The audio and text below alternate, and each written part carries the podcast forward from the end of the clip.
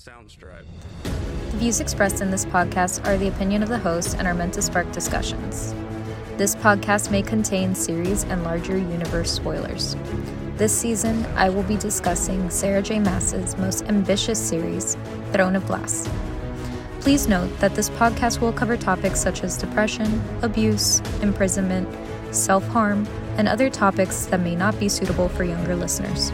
Listener discretion is advised.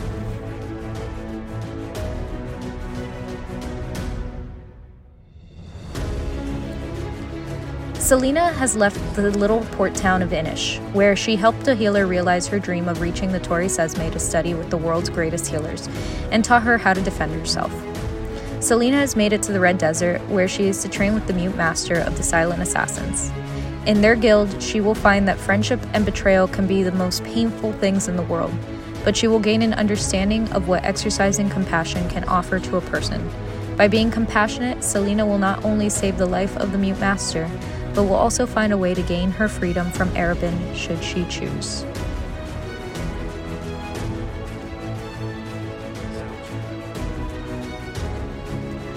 Hi, everyone, and welcome back to the third episode of the Bookly Podcast. I'm so excited to be here with you all. I am back in my closet and ready to keep diving into the Assassin's Blade, but first, I wanted to start off this episode with a few shout outs. The first being to another incredible book podcast and the host who encouraged me and gave me thorough and honest advice on how to start my own podcast.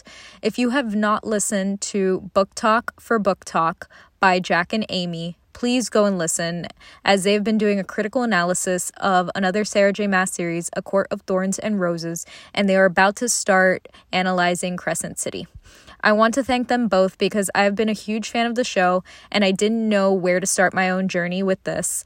I literally slid into their DMs one day and they took the time to give me tangible, actionable, and realistic advice. They also assured me that there's room for all of us at the table I couldn't believe the kindness and generosity of them, so I had to take the time to thank them for their encouragement and kind words. I hope that maybe they find this podcast and listen to it. Seriously, this would not have been possible without them. I also want to give a very special special shout out to my mom and my husband. Mom, thanks for encouraging this idea and telling me I need to start a YouTube channel to go along with it. baby steps and for also asking me every week when the first episode would air so that she can make sure to listen to it. Special shout out to my dad who texted me literally at one in the morning saying he had been up all night waiting for it to air. And a very special thank you to my husband Ian for listening to me complain about doing something like this for the better part of a year and helping me set everything up. Thank you for looking at my podcast cover art and being proud of me for getting into a creative outlet. With all that being said, let's dive in. This part of the book opens with Celaena trekking across the Red Desert with a guide who will get her from the port to keep to the keep of the silent assassins of the desert. Well, he will get her almost there. The guide only points her in the general direction and tells her it's two more miles to the southwest and that the assassins will find her, and basically, good luck. Arobynn, the king of assassins, and her master has sent her to train with them as her punishment for freeing his shipment of slaves in Skulls Bay. To learn obedience and discipline, he'd said. Hours after the guide had left her, Celaena arrives at the assassin's fortress and is greeted by courtyard pools and little rivers of water running along the floor. An assassin greets her to escort her to see the master.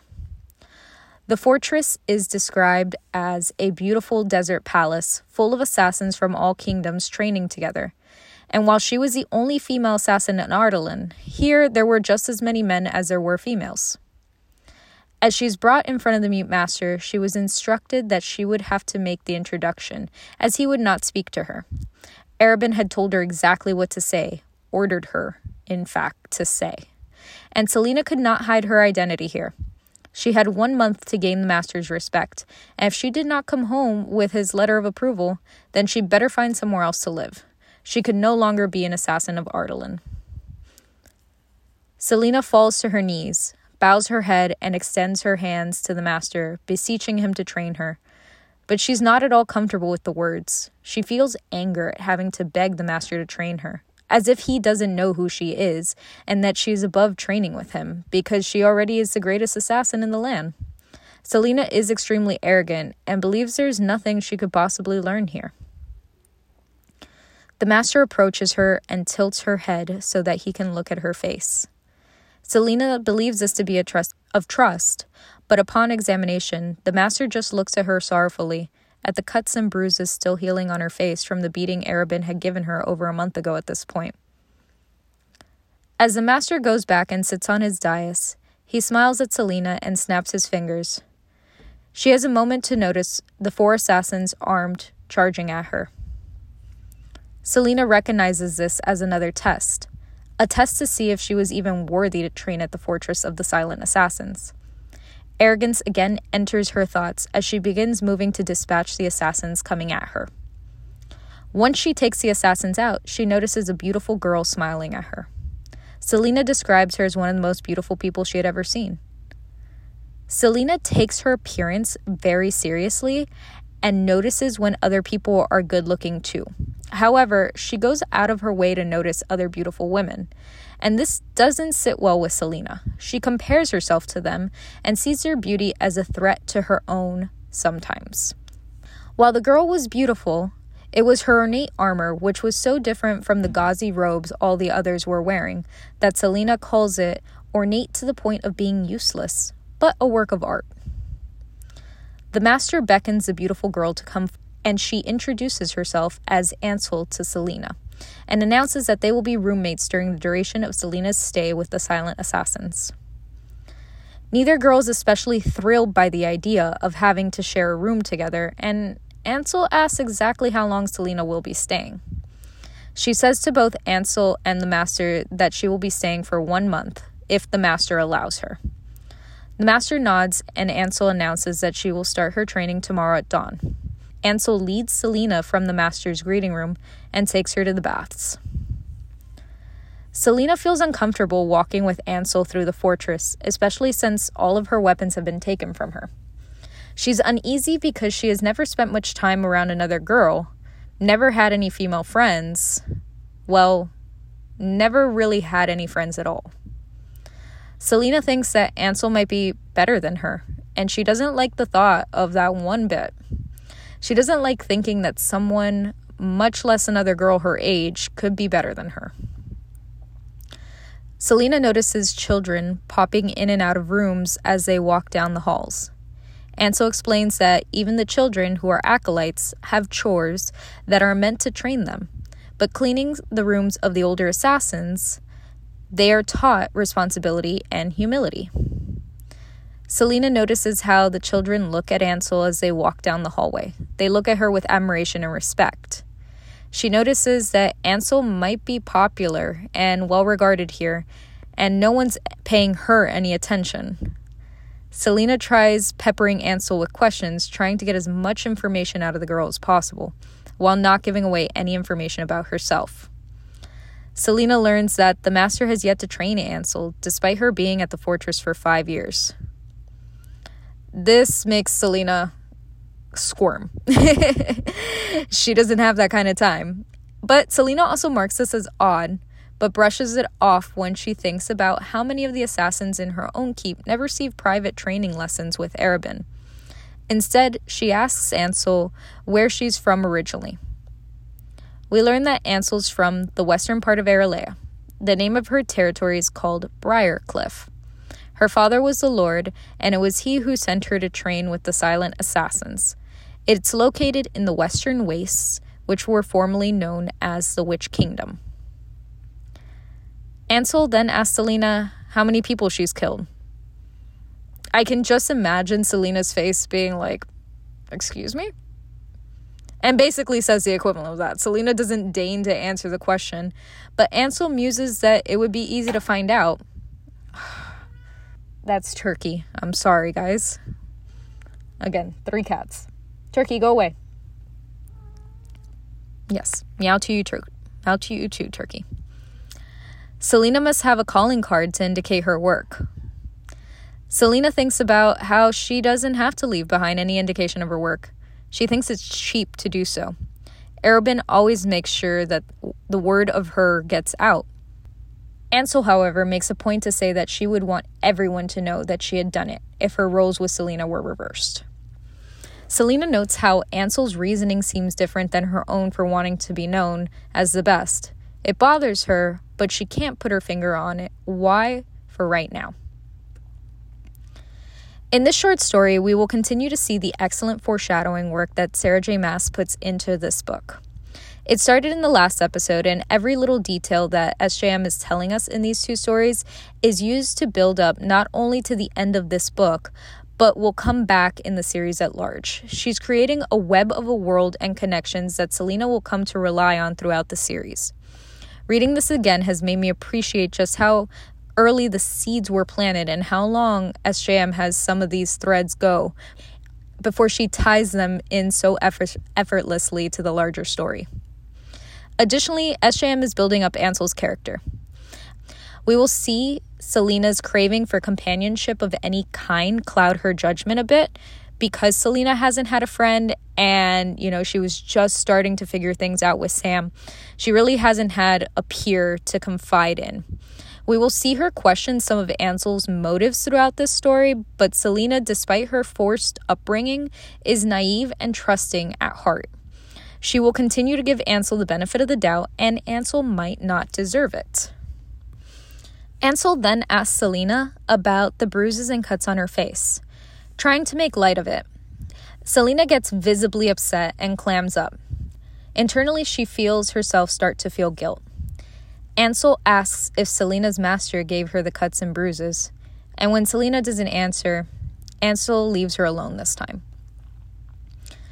Soon after, Ansel leads Celaena into the bath and lets her know that silence is enforced here, but that she should take her time and when she's ready, someone will take her to their room where her things will be ready. I find this part so funny. Celaena is worried about the idea of her stuff being handled by someone else, especially her weapons, but she's more concerned about her underwear being handled by someone else.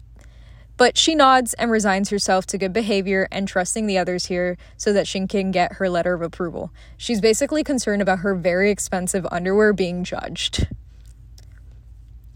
Once in the baths, Celaena starts thinking about that day that Arobynn had punished her and Sam. She looks at the bruises and becomes so angry, so much so that she feels sick with anger and sorrow.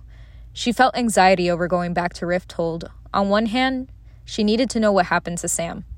On the other, she just wanted to go back to the life she was familiar with. But she admits that she's actually scared of going back and finding out what exactly happened. Celaena goes to her room and notices that Ansel isn't there, and that her side of the room is not very decorated at all. In true Celaena fashion, she begins to go through Ansel's belongings. She scoffs at Ansel for folding her undergarments and thinks that while her undergarments are expensive, they just end up a heap in a heap in her drawer. She gives up trying to find anything and goes to bed and falls asleep. We can all relate, Celaena. We all have that one drawer of underwear that's just a mess. It looks like a Victoria's Secret's bin of underwear after the semi annual sale. While Celaena is sleeping, she has a dream in which she recalls what happened the day she got punished by Arobynn. She recalls never having seen him so angry. He was so angry that he was utterly still. Arobynn had asked her and Sam if they knew how much money they'd cost him. Sam tries to defend Celaena and say that the idea was his.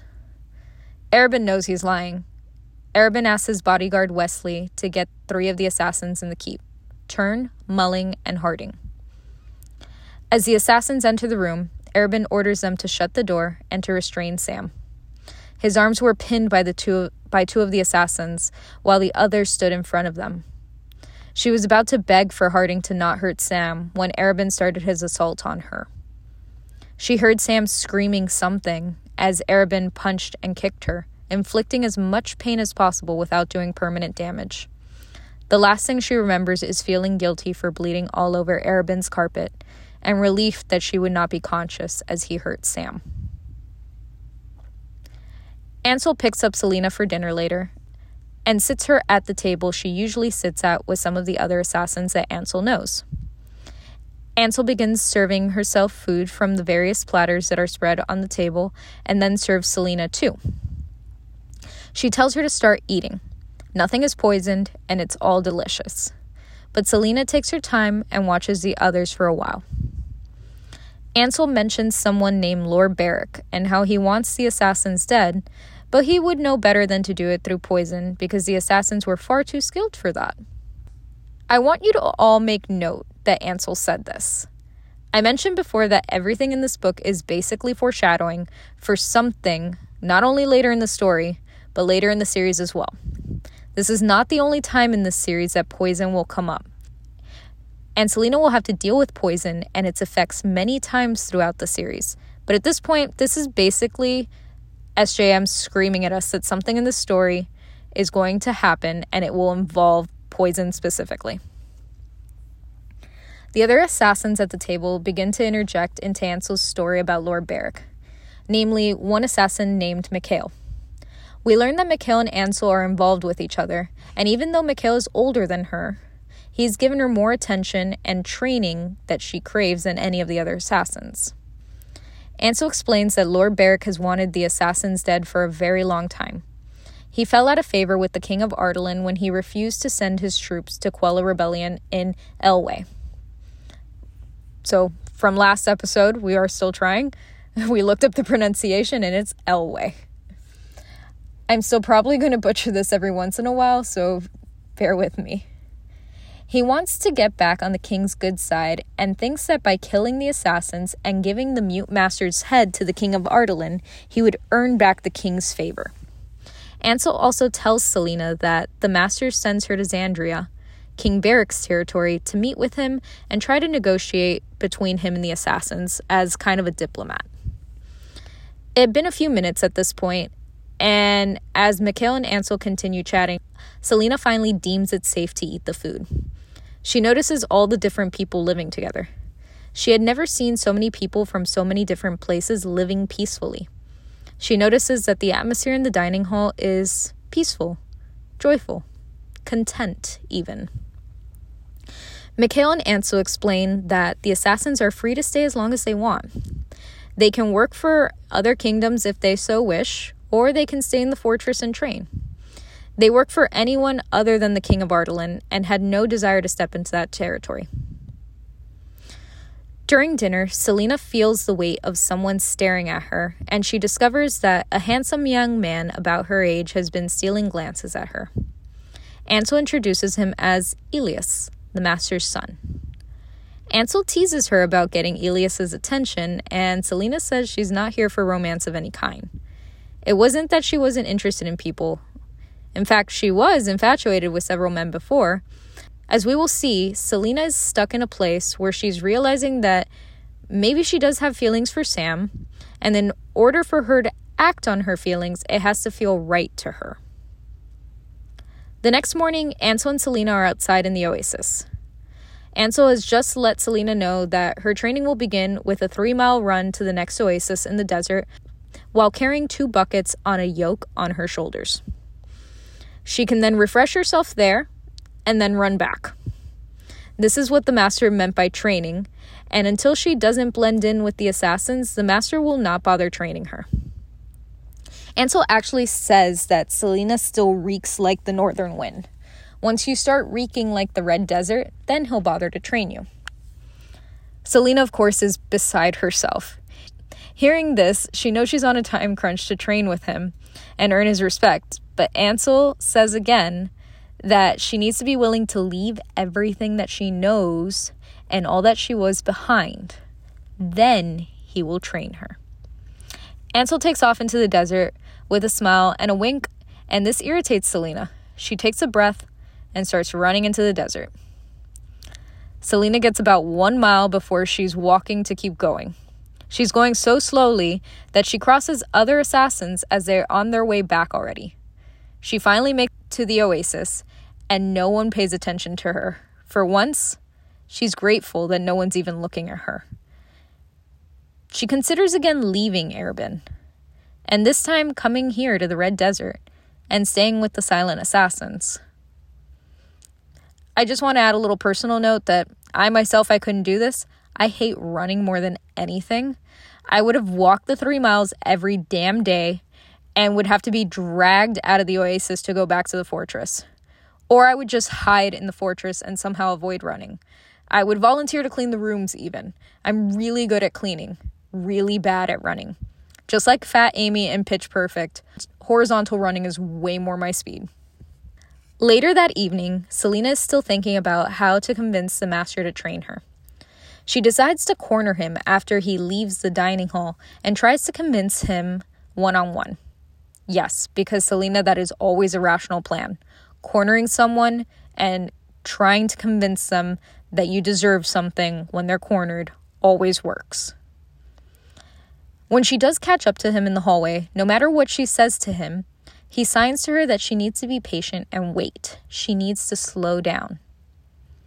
Ansel had been right. As the master turns from her to go to his room, Celaena makes to follow him again, but is stopped by someone grabbing her arm. It's Elias. She said she had no intention of hurting the master. Elias understands and believes her, and they properly introduce one another. Celaena realizes that her and Elias are very similar. He is the second to his father, and she is the second to Arobynn. But Elias carried himself in a way that showed he was utterly at home, he was at peace here in the fortress. He had friends and people who looked up to him and respected him here. Celaena feels jealousy realizing this and thinks that being Ardalin's assassin here doesn't count for much. Celaena feels the way most teenagers feel.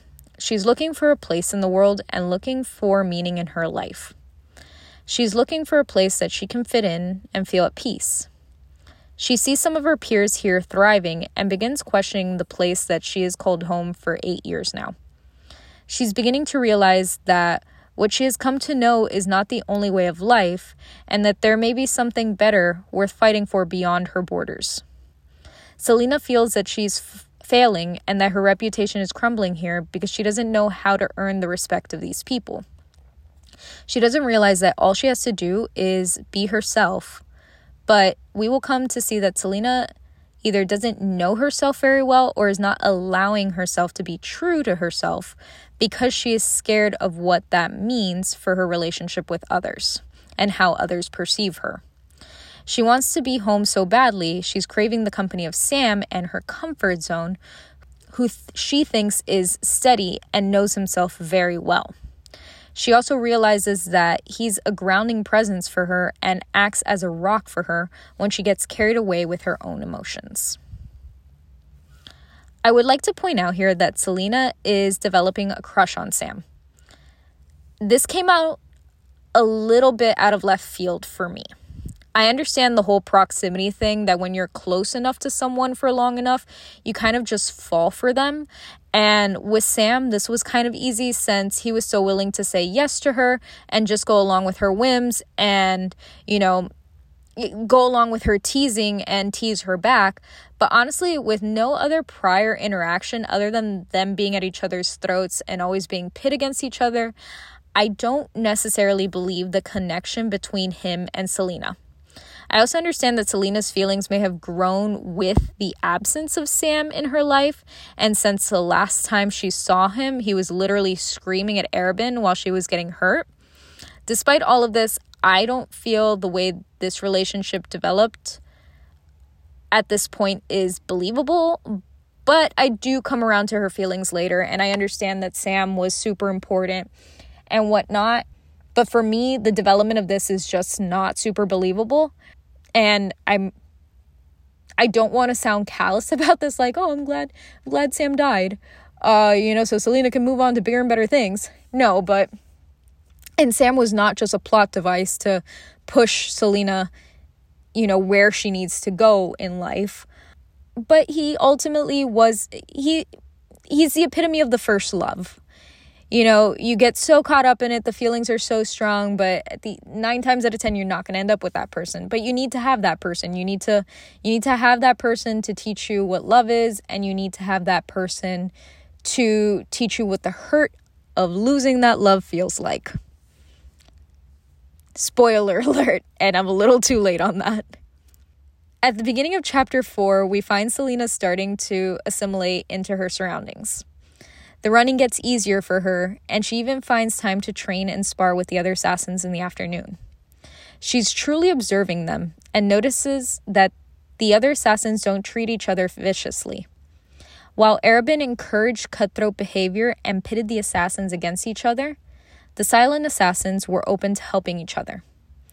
Arobynn wanted his assassins to consider each other enemies who were working towards the same goal. Weaknesses could not be shown, ambitiousness and brutality were rewarded. At the end of these observances, Celaena still thinks that she needs to get the letter from the master by force. We know that Celaena will do whatever is necessary to get what she wants or needs, but she's failing to realize that humility, cooperation, selflessness, and self awareness are the values that will get her the letter. Ansel's right. She needs to let go of what she is and embrace something new, something that combines her experience of where she is coming from with the new that she has absorbed while with the silent assassins to get the master's respect and approval. The next night, there's an attack on the fortress by Lord Berick's men. Mikhail comes to their room and wakes Ansel and Celaena up to take them to the battlements. Celaena takes up the place next to Ansel and gets a bow and arrow ready. Ansel lets Celaena know to grab an arrow and light it when the command is given, and to aim for the line just below the soldiers, which has been laid with a line that surrounds the fortress that should catch fire when the arrows hit it. Celaena is surprised that they are not going to kill the soldiers. But when she learns that causing an outright war would not be a favorable outcome, she respects the decision. We get another little tidbit of foreshadowing gold on her way to the battlements. Celaena hears a woman whisper to another assassin, How would Lord Berick's men know that so many of the assassins would be away from the fortress tonight, escorting foreign dignitaries back to the nearest port? As the enemies flee and the arrows stop raining down on the battlements, Ansel turns to Celaena and says, Well, wasn't that fun? And Celaena agrees it was fun. As the girls return to their room, Mikhail comes back and says that Ansel's to report to Xandria in the morning and give Lord Berick a letter from the master. Ansel asks Celaena if she wants to join, plying her by saying that going with her may be a good indicator that Celaena is assimilating and may cause the master to train her. We open chapter 5 with Celaena complaining that she's uncomfortable because she and Ansel are sleeping outside to avoid the midday sun on their way to Xandria. Although Celaena is an assassin, Arobynn has also invested heavily in her being cultured and surrounded by the finer things in life. So while she doesn't exactly take well to roughing it, even though she has to do it for a job sometimes. Celaena asks Ansel about her homelands and if they are really as cursed as they cl- as she claims they are. We learned that the flatlands were also part of a broader region known as the Western Wastes, which was previously the Witch Kingdom. Ansel tells Celaena that 500 years ago, a group of beautiful witches known as the Crochans, Crochans, Crochans is how we're going to go with it, ruled the area and that the area was lush, fertile, and beautiful. However, when a rival group of witches overthrew the Crochans, they destroyed everything in the settlement, and the land became desolate and infertile due to a spell that the last Crochan queen cast with her dying breath. Ansel tells us that there, that there are different kinds of witches. The Crochans were gifted with beauty, while the Iron Teeth literally had iron teeth and nails that could disembowel you with a bite or a swipe. Celaena then asks Ansel if she had ever seen a witch, and Ansel proceeds to tell her how her sister's best friend was killed by a witch when the girls went exploring in the flatlands. Ansel also mentions that the only true way to kill a witch is to behead her. I think we've been going through this long enough, and if you've read other Sarah J. Maas, you know that nothing this drawn out and explained is a coincidence. The witches will come up later, and spoiler, when they do, they are some of my favorite characters. Ansel goes on a bit of a tirade about the assassins and how they have been in the desert for a very long time and have never made a move to increase their power to take Xandria and the land around them for themselves.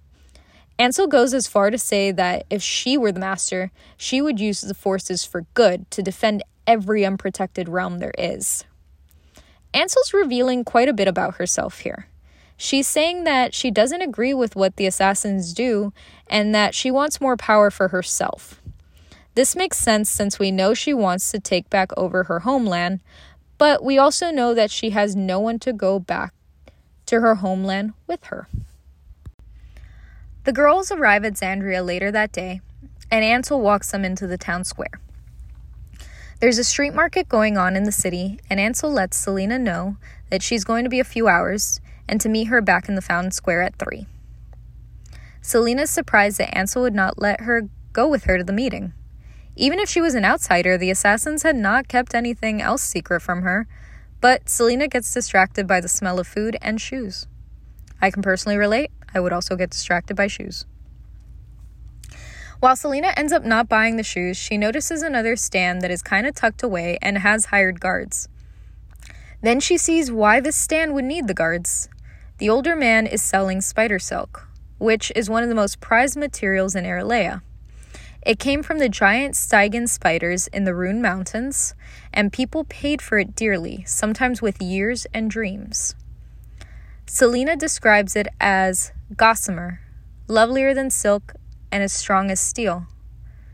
The man at the cart notices her ogling and tells her that she's the first person to recognize it for what it is. She learns that the man is waiting for a ship to the southern continent and that he paid for the yards of spider silk by giving the spider 20 years of his life. So while he says he's 25, the man appears to be middle aged.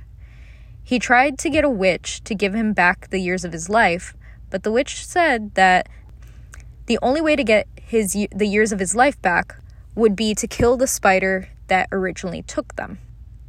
And even then, if he managed to find the spider, the only way someone would be able to kill them is if they were a skilled warrior. The man correctly guesses that Celaena's an assassin and not from the Red Desert. He asks her if she's spying for Lord Berick. He tells her that there's a rumor that some of the silent assassins are actually working for Lord Berick. Celaena tucks this information away and uses it to rationalize why Ansel didn't want her to go into the meeting with her. The man also tries to convince Celaena to come south with him, but she refuses. He doesn't fret. He won't be back from the southern continent for at least a year. So Celaena lets him know to seek out Arobynn Hamel the next time he's in Rifthold. He would know where to find her, and she leaves the stand. The man calls after her, and as she turns around, he gives her a small wooden box, saying, as a reminder of their conversation, and that everything in life has a price. Inside the box was a square inch piece of spider silk. This whole passage is just another wonderful example of how SJM plants more questions in the story that she just uses as elaborate foreshadowing. And I think Throne of Glass is a fabulous example of how a book series should be written. Each and every book builds on one another. There is no real climax until the very end, but there's everything is still super high stakes and every detail is just preparing you to get to the very end. While each book does resolve something, the larger questions are still left unanswered, and these little details will finally answer the big questions all the way at the end. It's it's fabulous. I'm proud of Celaena because she ends up buying the shoes. she wanted even though they are completely impractical. I love this because I would do the same thing, but it's also a nice little touch of character that SJM gives to Celaena. Just because she's an assassin doesn't mean she can't be feminine at the same time. And honestly, I love it. As three o'clock rolls around, Celaena is waiting for Ansel at the fountain, as she promised, and Ansel is 15 minutes late. She doesn't acknowledge that. Instead, she just starts moving through the city with Celaena literally in tow. Ansel leads them inside the palace grounds and towards the stables where there were two Asterion horses. They were the oldest horse breed in Erilea, and legend claimed that the Fae made them from the four winds. Ansel says that Lord Berick got them today, and that he would eventually give them away or forget about them, and let them languish in the stables. So, they were going to take them for themselves. Celaena didn't really process what they were doing, so she got up on her own Asterion horse and followed Ansel out. And we are ending part one here. simply because this is 10 pages of notes. Um, and again, I never want to have these episodes become so long or drawn out that it gets boring for you guys. I'd rather them be short, fun, and quick, um, at least for right now. So I'm not sure how we're going to do this with the longer books, but we will get there when we get there. That being said, The Assassin in the Desert will be split up into two episodes, and the second part will be released next Sunday. I also want to let everyone know that I'm adding more content to the Bookly podcast in the form of bonus episodes and video content on my Patreon and on TikTok. The Patreon has one membership tier and it will have access to video content as well as live chats and Q&As if you guys want, as well as coverage of other books that I'm currently reading that are not in the Sarah J Maas universe. It's only $5 a month and has a 7-day free trial, um, so you won't get charged, you know, if you don't like my content and you leave. Uh, that's totally okay. The first video on there will be the most anticipated books of the year list, and it will also be my first time doing video form content, so we'll see how that goes. As always, please rate and review this podcast and follow me on socials at the Bookly Podcast on Instagram and at Nat Hope Harrington on TikTok. Thank you so much for listening, and I can't wait to talk to you all again next week. Bye.